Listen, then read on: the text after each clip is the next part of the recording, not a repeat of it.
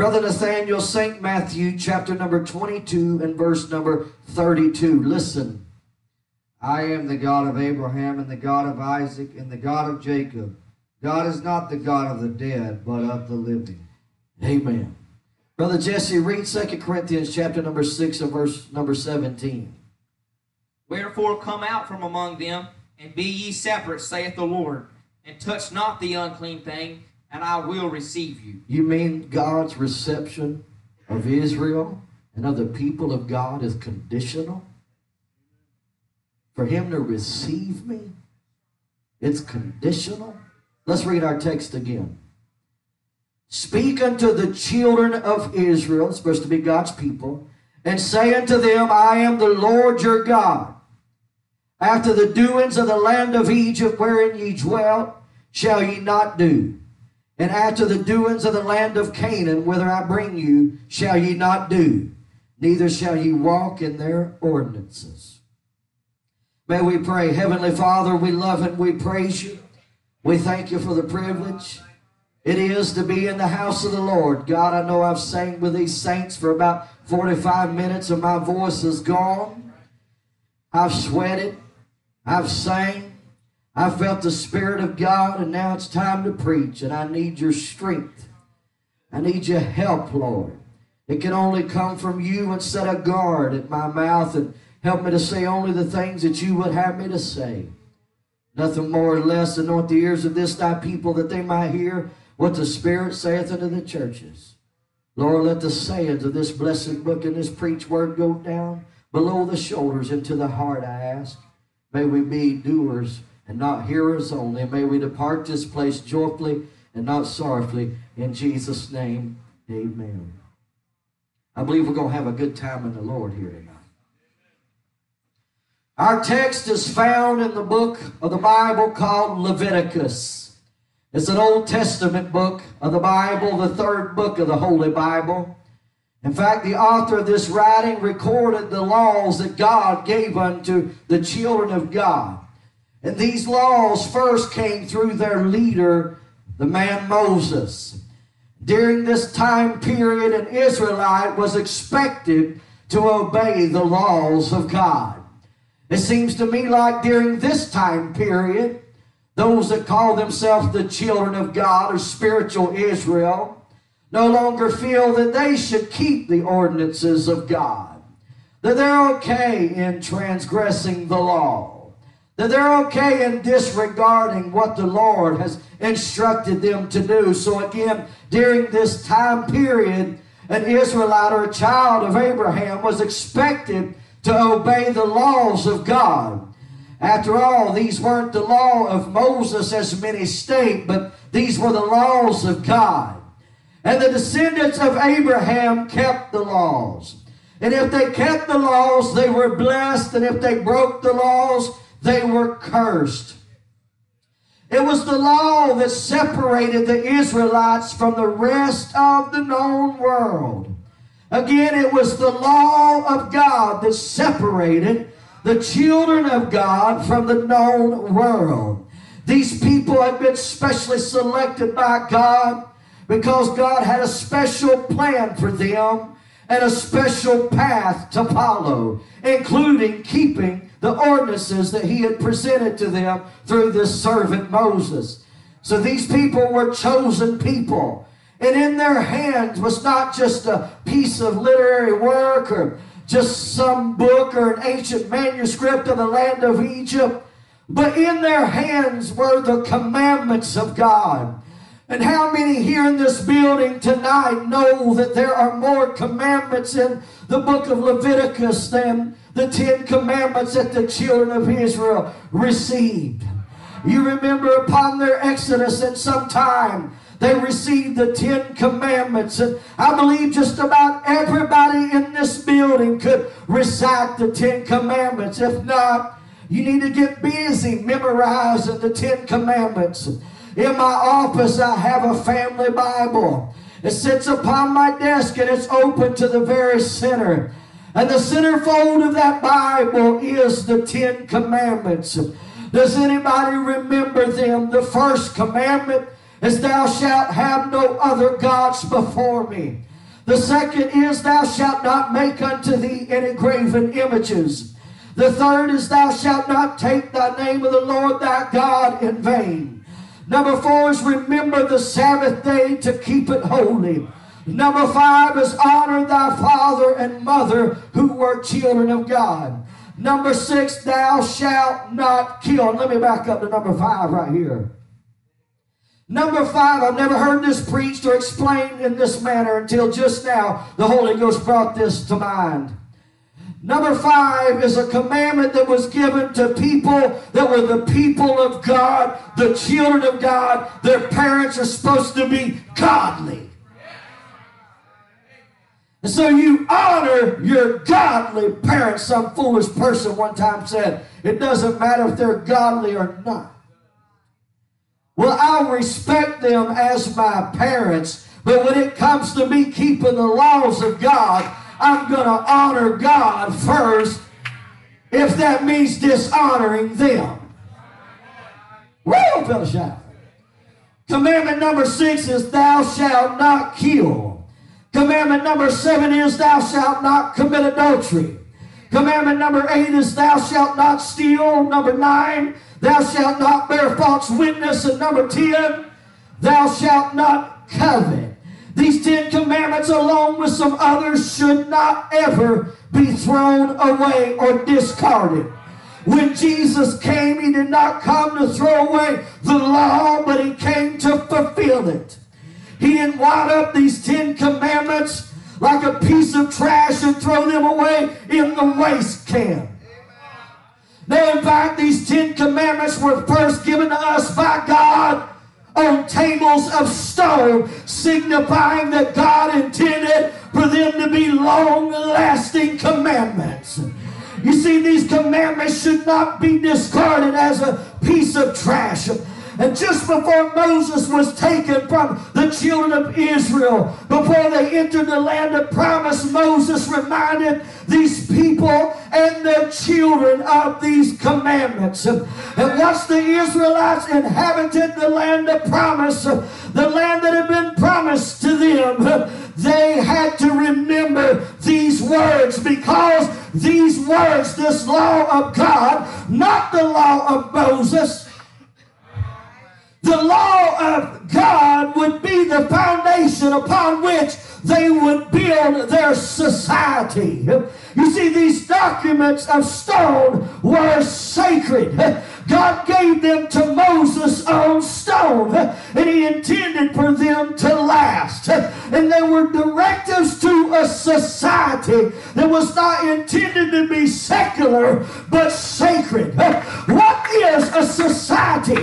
It is the aggregate of people living together in a more or less ordered community. Now, we heard our brother read to us tonight about coming out from among the world and being separated. We live in this world. God is not calling for a monastic uh, type separation. God is not asking us to get an Amish experience, uh, but God is telling us to be sanctified people in this secular society. So if you're going to live in a God-fearing society, don't kill your neighbor. Now, Brother Tyler told me today that he intends for Brother Dylan to do some work for him in the upcoming week. And they agreed upon a set price or a price per hour. And if Brother Dylan's work performance is acceptable, then Brother Tyler will pay him for his work performance if it's acceptable. But if it's unacceptable, Brother Tyler might not pay him. That's just business, but I'm pretty sure it'll be acceptable. And that Brother Tyler will make payment. But you know, if Brother Dylan was to disappoint Brother Tyler, because of the law of God, Brother Tyler cannot grab Brother Dylan by the nape of the neck and wrap them ten fingers around the neck of Dylan and strangle him. Because of the law of a sacred society said, Thou shalt not kill. But the current society in which we live in is not a God-fearing society, and they think nothing of destroying the life of little babies. That comes from pagan societies. That comes from pagans. That comes from idolatry, practices of idolatry. That comes from the heathen. Now, how can anybody take their infant from out of their arms and give it to a lifeless God? How can somebody take a living infant from out of their own arms and give it to a lifeless God? Now, let me ask you this question. How can a mother go to an abortion clinic and for the goddess of a good figure or to the goddess of having enough to go around or to the goddess of making sure I've got good finances. They sacrifice the living. God said, Thou shalt not kill if you're going to have a sacred society that is acceptable to God. Now, if you look at Leviticus chapter number 18 and verses number 2 through 4, God said, Speak to my people, Moses, and say unto them, I am the Lord your God. And after the doings of the land of Egypt wherein ye dwelt, ye shall not do. And after the doings of the land of Canaan, whether I bring you, ye shall not do. Neither shall ye walk in their ordinances. It sounds to me like the children of God are expected to be separated from this world. And that we are not permitted to blend in with the cultures of others. We are striving not to be like the Egyptians and the Canaanites. This is going over some of your heads now. Listen, I personally sat behind that piano and sang for about 25 minutes, and I'm weak and my voice is about cold, but we need to have church. I know we shouted. I know the presence of God came in this place, but this is the time of the preaching of the word, and church, we've got to be different. I dare to be different than that ordinary Joe on the street. I strive to be different. You ladies strive to be different than that mother that aborts her child. Is there forgiveness for that mother that aborts her child? Yes. But God also expects that mother to never kill again. Let's think about the people who Moses is speaking to. They are the parents and grandparents of people that are desert babies. They're telling these people, you might remember what it was like in Egypt. And I want to tell you what to expect when you get into the land of Canaan. But you need to remember, regardless of your exposure to the Egyptians while you were enslaved there, things are going to be different. There's going to be a different culture. There's going to be a different manner of life. There's going to be different commandments to follow. In other words, God is saying, You are my people. In the words of Jesus, you are the sheep of my pasture. God had told Abraham that his descendants would spend 400 years in Egypt's land a Caleb. And if I read Exodus chapter number 12 and verse number 41 correctly today, the Bible states clearly, and it was referenced again in the New Testament, that they spent 430 years in Egypt. And I'm sure that Egyptian entrees and leeks and melons, onions and garlics were not the only thing they remember the land of Egypt. I'm sure they remember the garments, the manner of life, the way the Egyptians dressed, the way they cheated on one another, the way they went to their pagan temples. They remember their culture. They remember their jewelry. They remember everything there is about Egyptian society.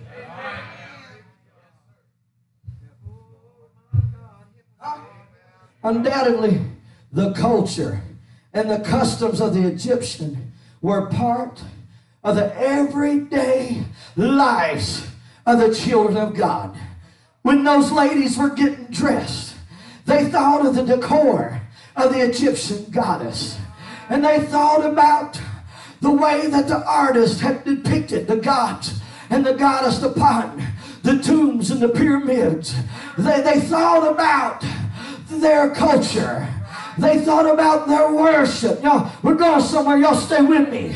You see, I believe that these children of God had to shake off the parasites that had attached themselves to the children of God while they were in the land of Egypt. And how many of us know when God called us out of that world, there are some parasites that like to remain attached to us.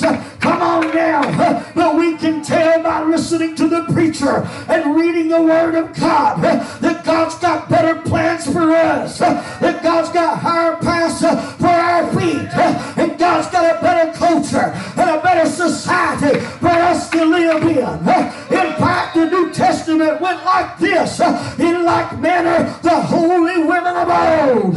Come on now. I'm talking pre Babylon. I'm talking about pre Egypt. How did the holy men and the holy women of God live? I'll probably get in trouble tonight before this is over with with somebody in this building. You see, every Israelite after the Exodus could recite the names of some of the ancient, ancient Egyptian gods.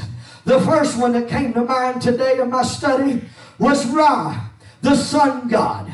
I believe that Apostle Paul, when mindful of instructing the new believers to come out from paganism, come out from idolatrous practices, I believe Apostle Paul was mindful of this ancient Egyptian God when he said, I met somebody that's brighter than the noonday sun.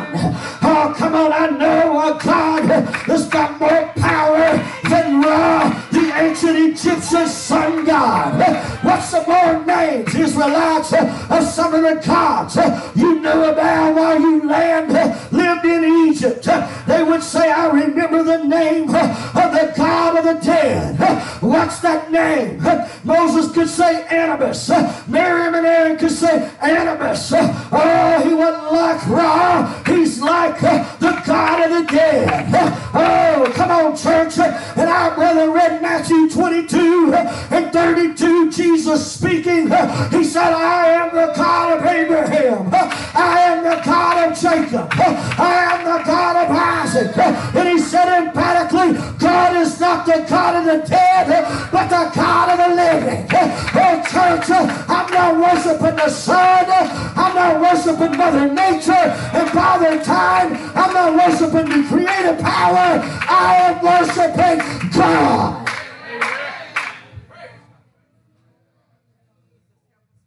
If you reflect upon those Ten Commandments as I preach, you will see my mental outline. Thou shalt make no graven images. You shall have no other God before me. Nothing between you and me. Jesus spoke these words of, I'm not the God of the dead, but I'm the God of the living. To the Pharisees and the Sadducees. You see, the Sadducees are sad, you see because they do not believe in the resurrecting of the dead. They do not believe in resurrection. I don't believe in incarnation. I don't believe the celebrities are reincarnated goddess of Egypt like some people believe. But I do believe in the resurrection. And you know, even in the Old Testament, there are proofs positive of the resurrecting power of God Almighty. The Sadducees were upset because Jesus was preaching of the resurrection. Jesus said, I am the resurrection and the life. Well, the Sadducees held to the first five books of the Bible called the Pentateuch. They would have accepted the law of Moses, but they didn't want to accept the concept of a resurrection because the first five books of the Bible to them do not record any example of a bodily resurrection. But Sister Walker, in my study today, I was talking to the Lord, and I said, God, the Sadducees had studied them five books until they could just about recite the five books of the Bible. They had the law of God known to them as the law of Moses down pat. But I said, What about the resurrection in the Pentateuch? And God said, Nobody can find the body of Moses, can they? And then he said, Did not Enoch walk with me? It was not because God took him. Listen, Sadducees, religious leaders of that day, debating the teachings of Jesus Christ, were grossly in error by not believing in the resurrection, in the truth, and in the lie. If I had to sing for 25 minutes, I might really be able to preach tonight. Y'all pray for me. In Matthew 22, Jesus had dealt with the Pharisees and he had silenced them. You know, some of them walked away and said, Never spake a man like this man. How in the world does he know these things? How in the world can he declare himself to be the way, the truth, and the life? Our text tonight is in Leviticus 18. We're reading verses number 2 through 4. And apparently, these Israelites couldn't be Egyptians and they could not be Canaanites. Did anybody ever see that in the Bible? I've never heard anybody preach it, but it stood out to me early this afternoon as I was just thumbing through the Bible, and I felt the Holy Ghost begin to lift those words off the page. In other words, bring them to my attention. God's telling the children of God, you're going to have to forget some things uh, that are behind you, and you're going to have to be careful accepting the things that are before you. Uh, Jesus is covering the things in the past, and He's covering the things in the future, and saying you've got to live uh, between the lines. We've got to live between the word of God and these leather binders. Brother Starrett, they want you to accept their culture. They want you to accept the commands of their God. The imposters, Jesus Christ said, Be careful after my departure, there'll be some more Christ come. They'll go so far as to naming themselves Jesus. There'll be some Spanish ones that call themselves Jesus in every country in the world. I don't know all the language of this world. But there's been a Jesus surfacing about every country, of an impostor, and just about every time you read their teachings, you will find it to be polluted. Teachings of Jesus Christ. It doesn't matter if it's Joseph Smith, the father of the Mormon church. They take the word of God and they can't conjure up anything any better, but they'll taint it, they'll pollute it. Even the words of Buddha are similar to the words of our God. Can I tell us here tonight there is no God like Jehovah? I said there is no God like Jehovah.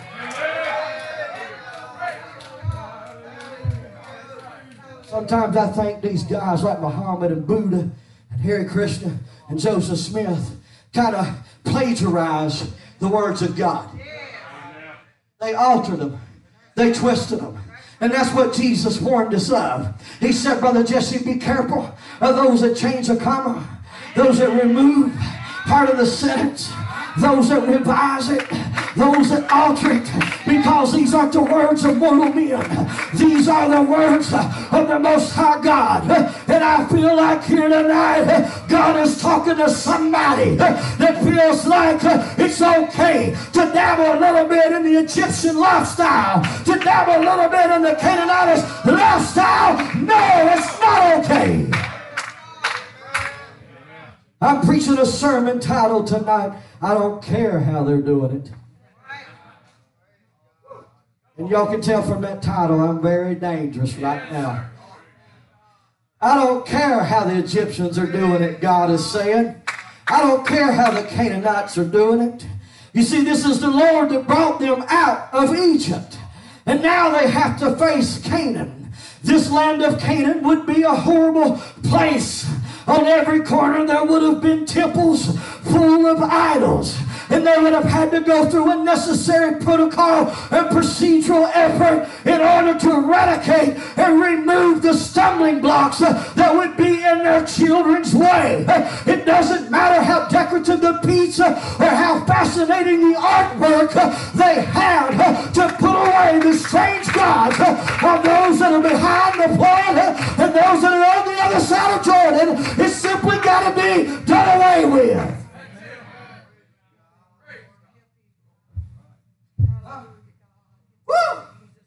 Our text says, after the doings of the Egyptians, you can't do. And after the doings of the Canaanites, you can't do. They were to adapt to their following of Moses. They were to adapt to the teachings of Moses that came to them from God. Not only were they to adapt or get acclimated to this new way of living, when I got saved, I found a new way of living, formed new habits. God washed away my sin. There's no residue of the old man. There's no remnants. There's no corner in my house with an idol in it. They had to adapt, but also adhere to the teachings of Moses. And the New Testament church must adhere to the teachings of Christ. And Christ did not throw away the teachings of Moses. In fact, uh, Christ tightened it down. In a society that's an aggregate of people grouped together, Brother Jesse, one of the first laws is, Thou shalt not covet. If you won't covet your neighbor's Cadillac, you'll stay content with what you have.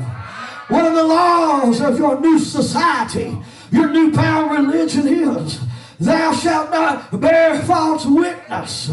One of the laws of your new society, welcome to your new culture, you're not going to be able to kill babies. You're not going to be able to swap wives. In fact, Leviticus chapter number 18 deals with some pagan things they had seen in the idolatrous temples of Egypt. Things that went in and went out when them spirits possessed them parents. There was incestuous relationships. That's why Moses said, I've been talking to God on the mountain, and this table of stone right here is a lasting ordinance. It's a table of stone. It's sacred. And God said, Thou shalt not commit adultery. Well, God was saying, young people, keep your hands to yourself. Jesus tightened down on it and said, that's good. That's right. The children of Israel must adapt to it. And they must adhere to his teaching. But Jesus said, if a man so much as gaze upon a woman to lust after her, has committed already adultery in his heart. Moses said, Thou shalt not kill in this godless society. Jesus said, If you're walking around with hate in your heart towards your brother, you're guilty of murder. And the Bible said, Can a man take fire into his bosom and his clothes not be burned? Well, I don't know. Brother so and so at the church up the street that calls itself Holiness of Pentecostal, he's okay with premarital kissing. He's a, I don't care how they did it in Egypt. I don't care how they do it in Canaan. I know how God's people do it. And the Bible said it's good for a man not to touch a woman. I don't care how the self-promoting holiness politician does it, how he preaches it, how he promotes it, or how he pets it. It's not okay.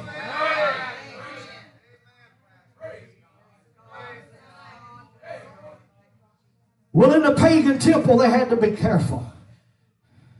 Because when they ascended to the altar, their nakedness was discovered. Yeah, the Old Testament addresses that. We're long enough that there's no possibility of your nakedness being discovered.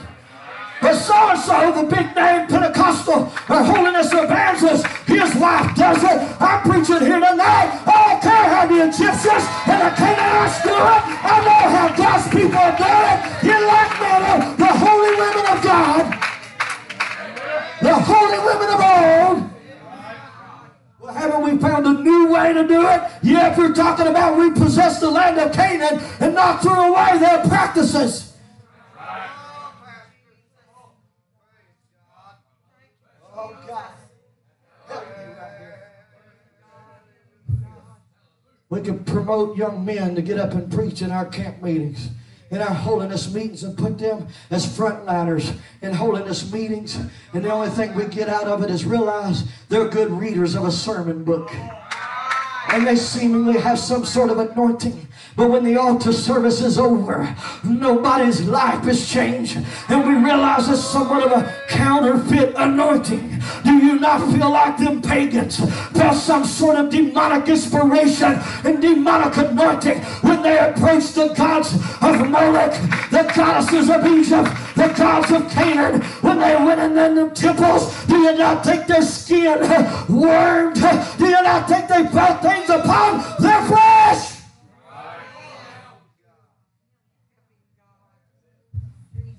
But what about the sin in the altar? What about what's going on when they walk out of the big meeting and you see that boy they promoted just because he's got the right pedigree and the right name? But you realize that boy has not yet killed the gods of porneia, the gods of fornication, the gods of adultery, the gods of keep your hands to yourself. Oh, come on now. Are y'all listening right here? I'm armed and dangerous tonight with a real Holy Ghost. Today, I don't care whose son it is and what his last name is. When he walks out of that church with that self anointing, with that superficial anointing, and begins to embrace a young man sensually, he ain't been anointed with the same anointing I've got.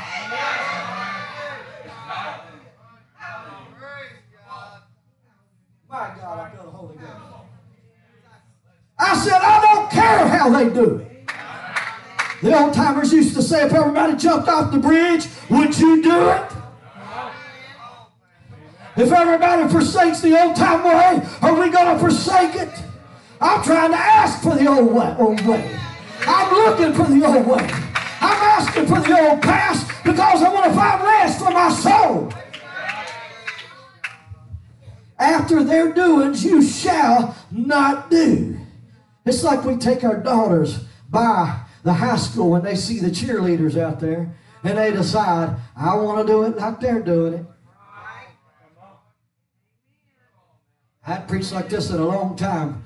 We take our young men out somewhere and all of a sudden they see a rebellious young man and we see they change their wardrobe, they change their hairstyle, they change their conversation. They start using words that we don't recognize as the people of God. And somehow some of these words of the Egyptian culture, some of these lifestyles of Canaanite people, it grieves our spirit.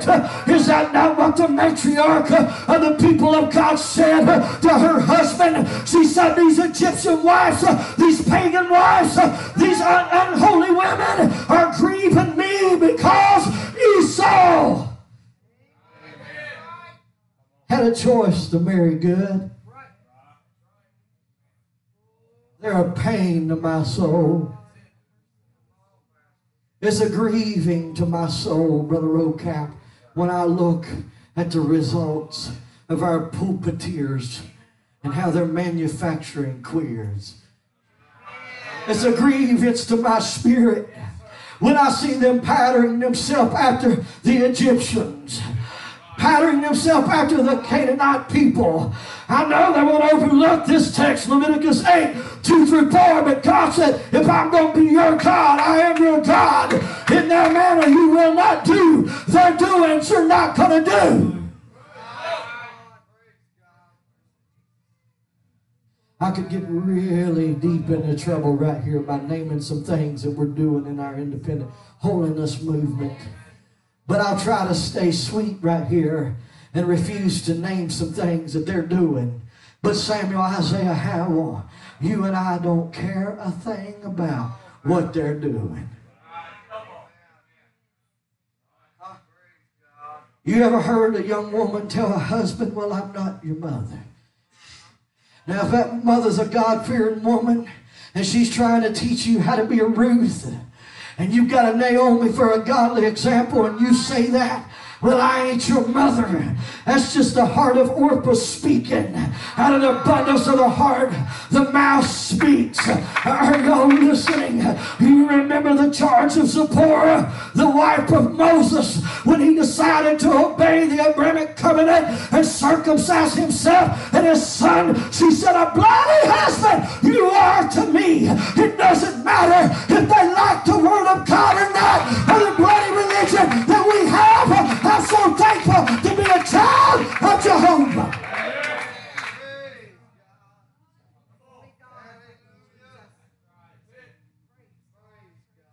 No, you ain't like Naomi, but you better become like Naomi Orpah. But Ruth is saying, let me become like Naomi. She said, I need to get so detached from the gods and the goddesses and even the people and the culture and the commandments of Moab that I must venture into the land of Bethlehem. I must travel back to the house of bread and I want to learn how Naomi treats her husband. Oh, come on, I said I could get in trouble right here. Somebody pops up and says, This is how my mama done it. Well, Sister Hal didn't come out of holiness stock. Her mother had forsaken the way she had once lived. But going beyond her mother to her great grandma, Sister Martin, she was a holy woman. It might not matter how the holy women do it to you, but it matters to me.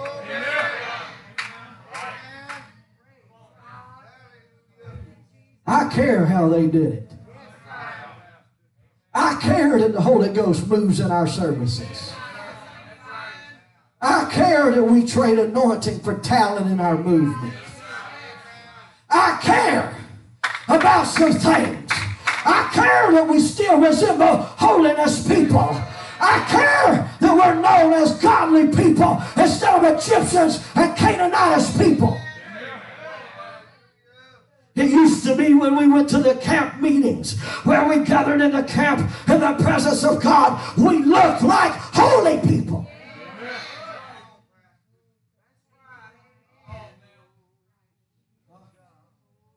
The Lord ends this statement with, I am the Lord your God. I'm preaching tonight on I don't care how they do it. I see what shipwreck they've made of their families. I see guys that inherited very good churches. And I've seen what they've done to those churches. They've destroyed them. How because they didn't care about things that should matter. They didn't care about things that we can biblically prove in the Word of God. They didn't care about the lifestyle of the God fearing people. Listen, church, I see people imitating this world in the holiness of Pentecostal movement. I see them at our camp meetings imitating verbatim famous so called gospel singers. They know exactly when that famous singer groans. They know exactly when that famous singer moans. They know when they say, ooh la la. You can tell it's just a performance at that point. Where did they go back and pick up that Egyptian God? Had grandma buried it in the sand? Did she not bury it deep enough? We cannot go back and pick up things that we once destroyed lest we make ourselves a transgressor. Where did they learn this stuff that they now say they're at liberty to do? Where did they learn movie hour? I told you I'd get trouble tonight. Here's when they click on Spreaker and say, Man, Brother Hal's a great preacher, but I'm done with that one. I don't care how many sermons they click off and how many they click on. We ain't got no clicker around here. I don't have to be politically correct within our movement to get promoted, a pension and a paycheck. I drag myself out of bed every morning at six. I'm working to provide for my family. I didn't inherit a big functional church that I've turned to be dysfunctional. I didn't inherit a church that had a good holiness standard, but when I clocked out, was wrecked.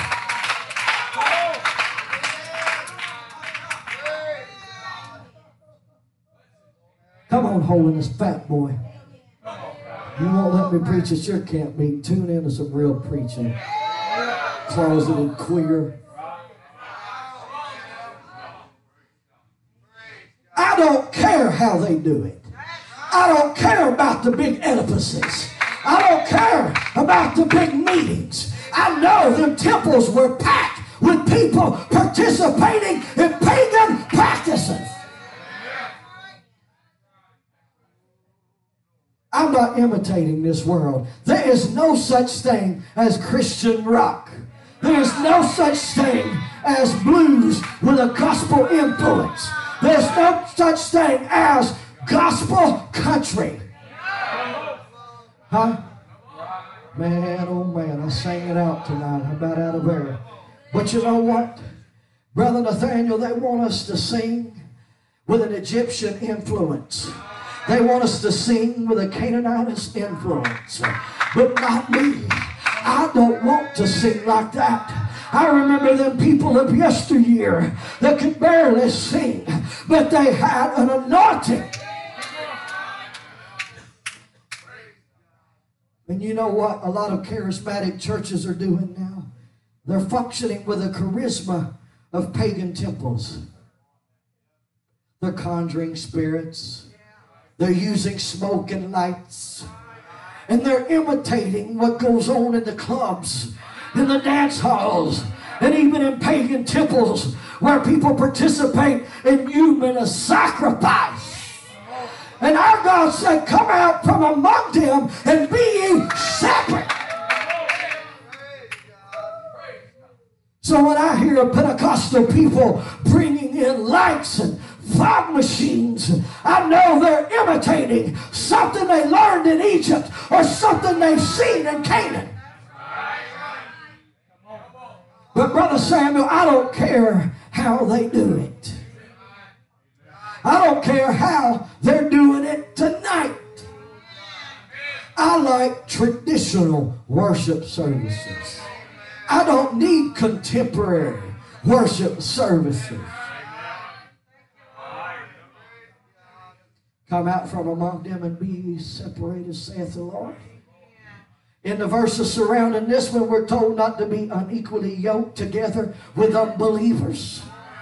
We're told, told that there is no fellowship between the righteous and the unrighteous. We are asked, does light and darkness have communion one with another? Do they fellowship light and darkness? Do they blend?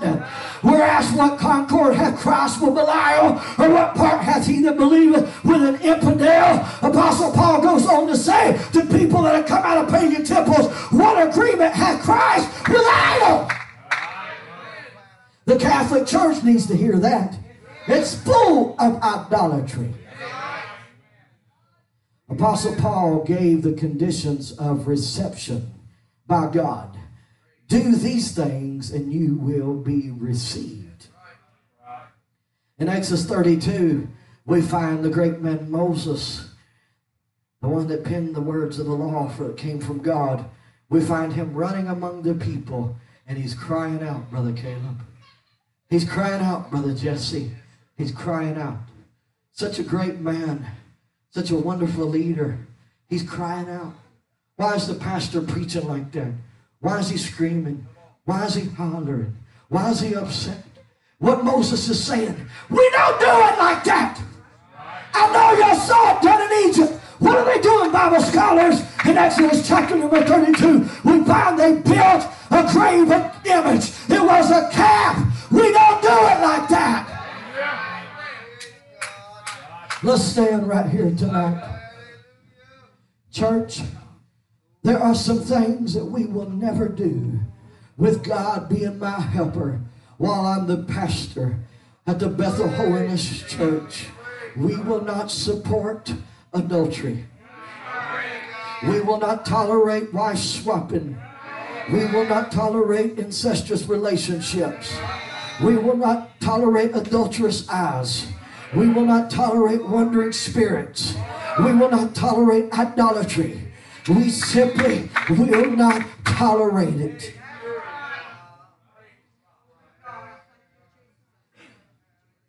Brother Jesse, I'm going to let you get off easy here tonight.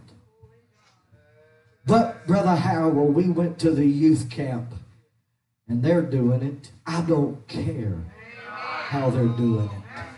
I wish I had to sing for 25 minutes, but we all enjoyed it. We shouted and praised the Lord. But I'm a little bit short-winded. I could have really preached this, I believe, if I had a little more air. But Brother Roadcap, I believe I've got the point across. You all have been so gracious. But Brother Howell, you all like them down here. That's exactly right. Brother Howell, you all like them past here. That's exactly right. What's wrong with living right? Can somebody tell me? But down there in Egypt, they did it like this. That's right, Sister Howell. I remember a lifestyle in a charismatic church. And that's why I can preach the way I preach, Brother Samuel and Sister Woot, because you've seen it. Brother Gene Wooten used to say he hates what they call the new way. He was a proponent of the old way. He didn't say the old time way, he said the old way. That was the way he worded it. He said, I don't like the new way. You know what it was that he didn't like about the new way? They blended Christianity with the world. But you know what the Bible said? If any man love the world, that's not the whales that they saw at SeaWorld. That's not the dolphins flipper lives down there in, in Miami. That's not that. It's not creation. He said, love not the ways of the world. If any man loves the world, the love of the Father is not in him. Know why this is? Because God just cannot stomach it. God just cannot stand it. And somebody said, Brother How, he can't stand the stuff that's going on. That's right, I'm just like my father. I can't stand it. And if I'd had a little more air tonight, I'd have wore their hides out. But I'm wore out myself. But I don't care how they're doing it. I don't care how they're doing it, Sister Hammond. And if you check the record book, they ain't doing it without consequences. They're offering their children up, and some of them ain't even smart enough to realize it. When they're letting up, they're letting loose of their kids. Brother Rick Jacob had it right tonight when receiving the offering. He said people have got to the place now where they no longer care a thing about their kids. I see my daughter-in-laws, buddy, if they so much as even think they're immodest, I see them like this. I even see them trying to make sure my little grandbabies are modest.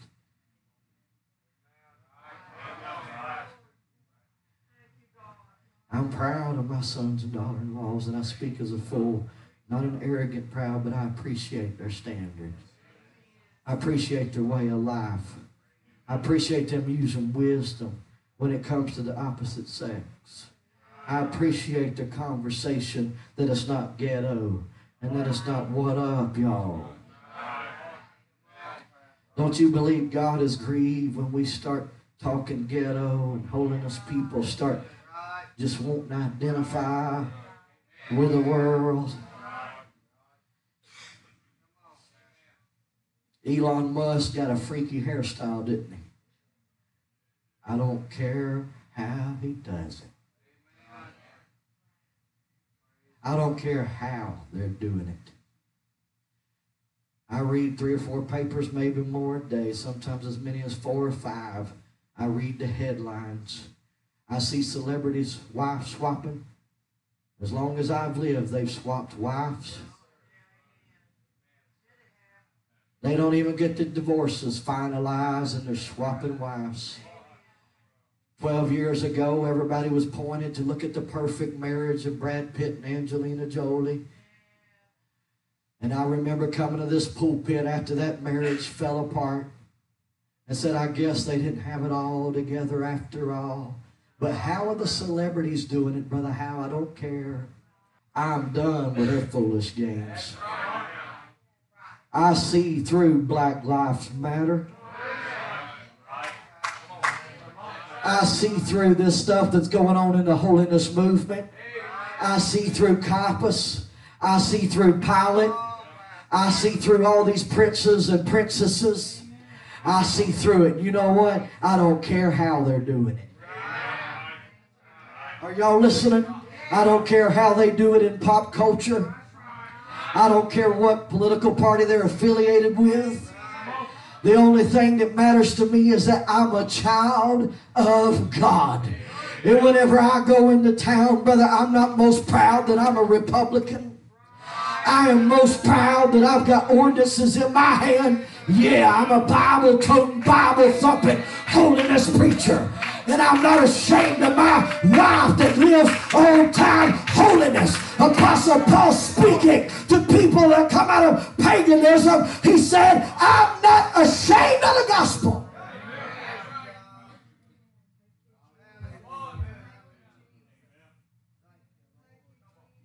Oh, yes.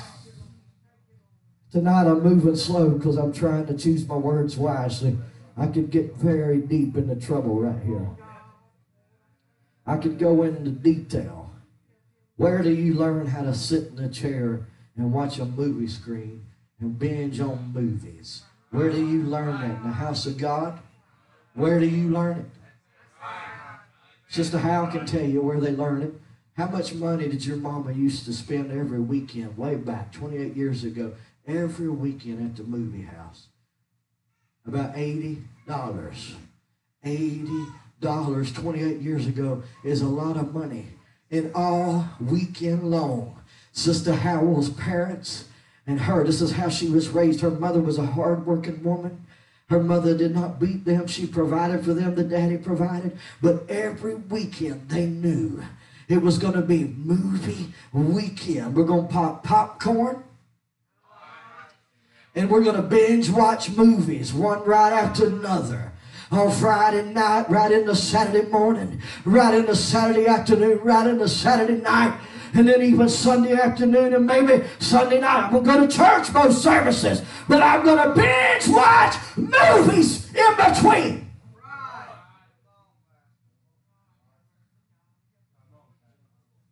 Where do they learn that?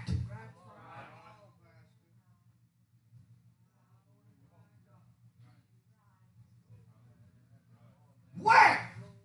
This is going over some of your heads. I'll tell you where they learned it in our text, Leviticus 18, 2 through 4. You learned that in Egypt. And God said after their tourists, don't you do it. And where you're going, you're going to see a similar thing. Don't you do it. Well, Brother Hal, I'm going to leave your church. I've been between churches anyway. My last church, they permitted it and they allowed it. That's great. I don't care how they're doing it. But at your church, we've got the law. That's right. We don't do that here. I don't care how they're doing it. Well, I'm going to take me and my family and go somewhere else. That's all right. Go somewhere else. We don't care how they're doing it. But as for me and my house, we made our choice. Joshua said, I know how the pagan temples are on the other side of the flood. I know how the gods and the goddesses are. But as for me and my house, we're going to serve the Lord. Let's all find a place to pray tonight. Young men and young women, there'll be a time that you'll feel the pressure to do it just because somebody else is doing it. Just because somebody else is doing it. And if you're not careful, you'll throw away the Word of God and the preaching of your pastor just because somebody else is doing it. Well, they do it. Well, they get by with it. I remember I was praying not long after we come out of the Church of God. Cleveland, because that particular local congregation had really fallen. And we didn't know anything about holiness people that were still in the Church of God. I was praying, I said, Well, Lord, it's just a so and so. She does this, it's just a little thing. She seems to be doing good. Bless her and help her. I was giving her the benefit of the doubt. I said, Lord, help her, please. Bless and help her. We don't see her anymore. She does it. She's made it. She's on the glory now. Lord, I thank you for that. Just a praying, feeling my way through that prayer time. And I heard the Lord say, Son, who said that she made it?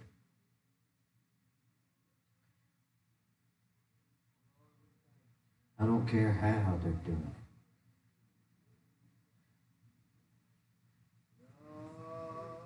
I don't care how they're doing it.